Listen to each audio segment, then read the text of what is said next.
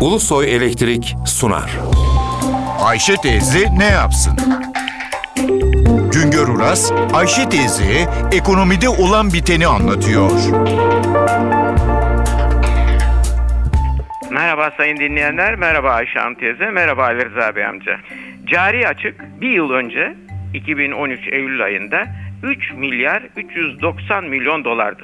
Bu Eylül ayında 2 milyar 220 milyon dolara geriledi. Cari açık kaba bir anlatımla ülkenin döviz açığıdır. Ülkenin olağan döviz giderleriyle olağan döviz gelirleri arasındaki farktır. İstenen ve beklenen ülkenin döviz gelirlerinin döviz giderini karşılamasıdır. Geçen yılın Eylül'ünden geriye 12 aylık dönemde açık 59 milyar dolardı. Bu yıl yıllandırılmış açık 46 milyar dolara indi, küçüldü. Cari açığın küçüklük ve büyüklük ölçüsü açığın ülkenin milli gelirine oranıyla da ölçülüyor.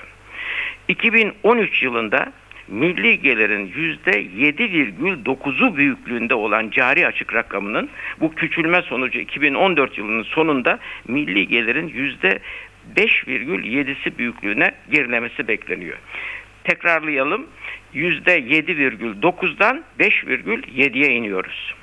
Ülkenin olağan döviz giderlerinin başında ithalat harcamaları gelir. Olağan döviz gelirlerinin başında ise ihracat geliriyle net turizm geliri vardır. Bu yılın ilk 9 ayında ithalat geriledi, ihracat arttı. Dış ticaret açığı ithalat ile ihracat arasındaki fark küçüldü. Bu ne kadar küçülürse cari açıkta o kadar geriliyor. İşte bu yüzden ekonomi politikasını belirleyenler ithalatı frenleyici tedbirler alıyorlar. İşte bu yüzden tüketimi sınırlandırıyorlar. Büyümede frene basılıyor. Döviz gelirlerine büyük katkısı olan turizm sektöründe de olumlu bir gelişme var. Net turizm gelirleri geçen yıla göre arttı. Ekonominin olağan bir ithalat talebi var. Bu talebi azaltmanın da bir sınırı var.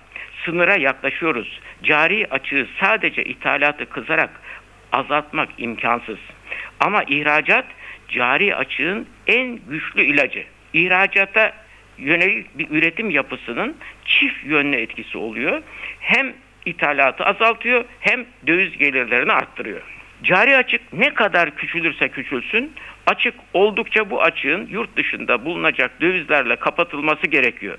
Şimdilerde bizim sorunumuz bir yanda açığı küçültürken öte yanda da açığı kapatacak kadar döviz girişini sağlamaktır. Yılın ilk 9 ayında 30 milyar dolar olan açığa karşılık farklı kaynaklardan 33 milyar dolar döviz girişi oldu. Açığı kapatmakta zorlanmadık. Cari açığın büyüklüğü ekonominin kırılganlığının bir başka anlatımla döviz riskinin yüksek olduğunu gösteriyor.